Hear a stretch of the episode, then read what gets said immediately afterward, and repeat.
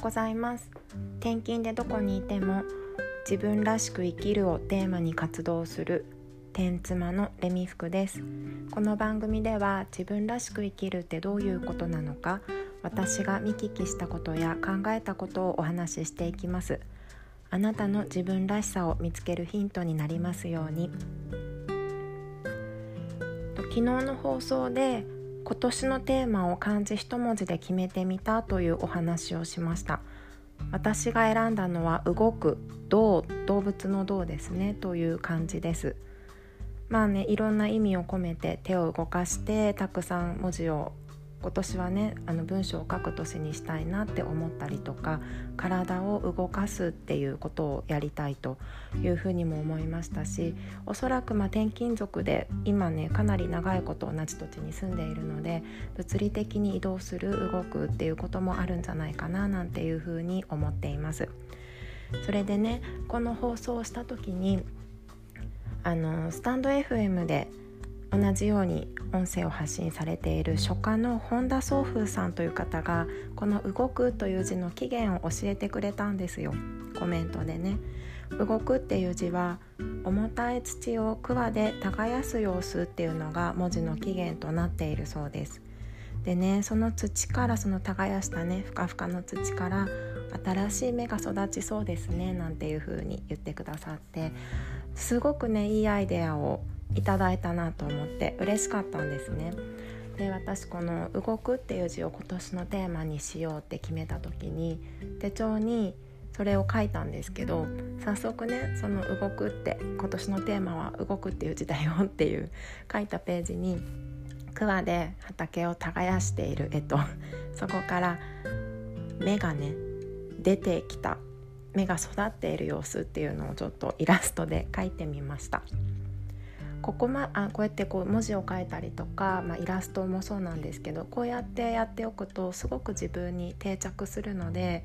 こういつもねあの年始に決めた目標って結構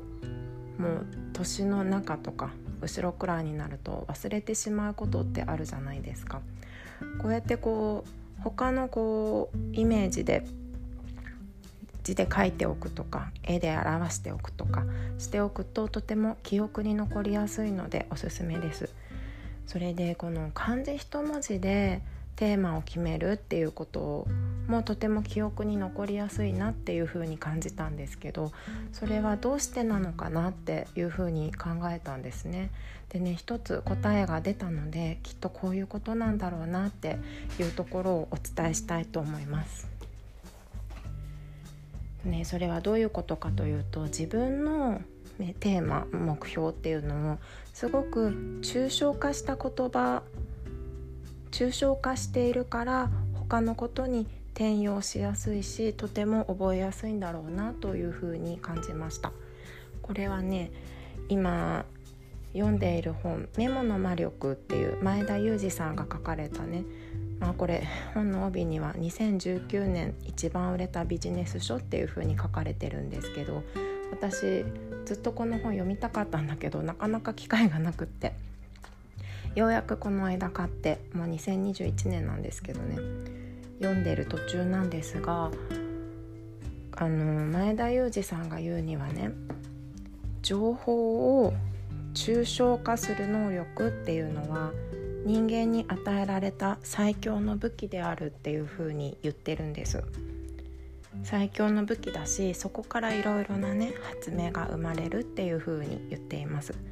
抽象化っていう言葉自体がとてもこうふんわりした言葉なのでちょっと分かりにくいんですけど抽象化っていうのは例えばそうですね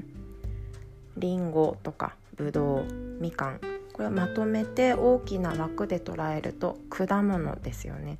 りんごを抽象化した言葉は果物になります。果物をさらに大きな分類で考えると食べ物になります。食べ物の中に果物があって果物の中にりんごがある。上からこの大きな言葉から見ていくのを具体化するっていうふうに言って小さな言葉から大きな意味の言葉へっていうのを抽象化するっていうふに言うんですね。でこの一旦個別の事柄を抽象化しておくとそこからいろいろなことにこう発明っていうかねまた違う方向に具体化していくことができるのでとても応用がしやすいですしあの何、て言うのかな応用がしやすいですし、まあ、前田裕二さんは転用っていう言葉を使ってるんですけどそこから新たなアイデアが生まれてきたりしやすいというふうに言っています。でねこの自分の目標を一文字で表す私の場合だったらまあ、こう例えば今年はたくさん文章をね書く年にしたいな手をいっぱい動かすなと、まあ、そういうのを全部含めてそれは個別の一つの事柄ですよね。でそこから抽象化した感じ動くっていうのをこうポンと持ってくるとその今度動くっていう字からまた新たなアイデアが出てくるんですよね。動くっていう漢字は体を動かすことにも使うしそうすると体もたくさん動かしてね運動をするっていうのもとてもいいなっていうふうに感じたりあとは動く、あの動くっていうのとそれからん？動くっていう字と相反する言葉っていうのは止まってるとかまあ生と動なんていう言い方をしますよね。ちょっとね去年までの私の活動が割とこう性同じことをずっとやり続けてきてしまったなっていう風に感じている部分もあるのでそこに動きをつけていこうという風なアイデアもこう湧いてくるようになります。なのでこの漢字一文字でテーマを表すっていうのは自分のねやりたいことを一度抽象化して漢字一文字で表すことで抽象化してでそこからまたいろいろなアイデアにつなげていくことができるのでとても自分のこの1年の行動とかね活動のうん物差しになるのかなと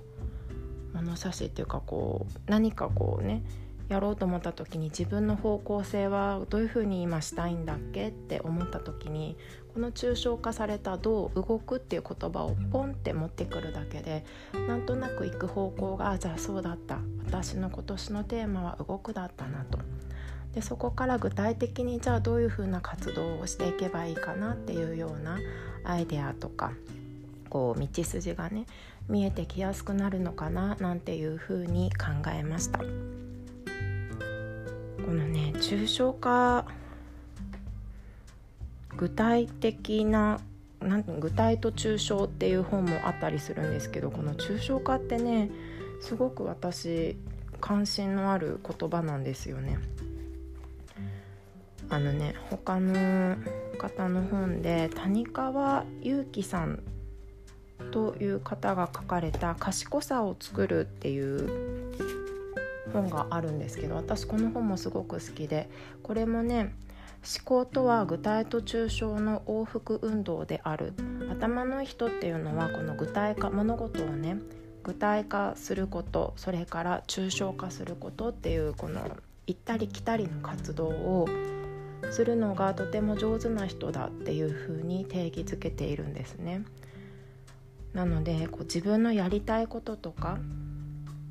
これからの目標とかそれをこうどういうふうに実際の行動に紐づけていこうかっていうふうに考えた時になかなか一つの具体的なね事例だけだと全体の動きっていうのは見えてこないし他の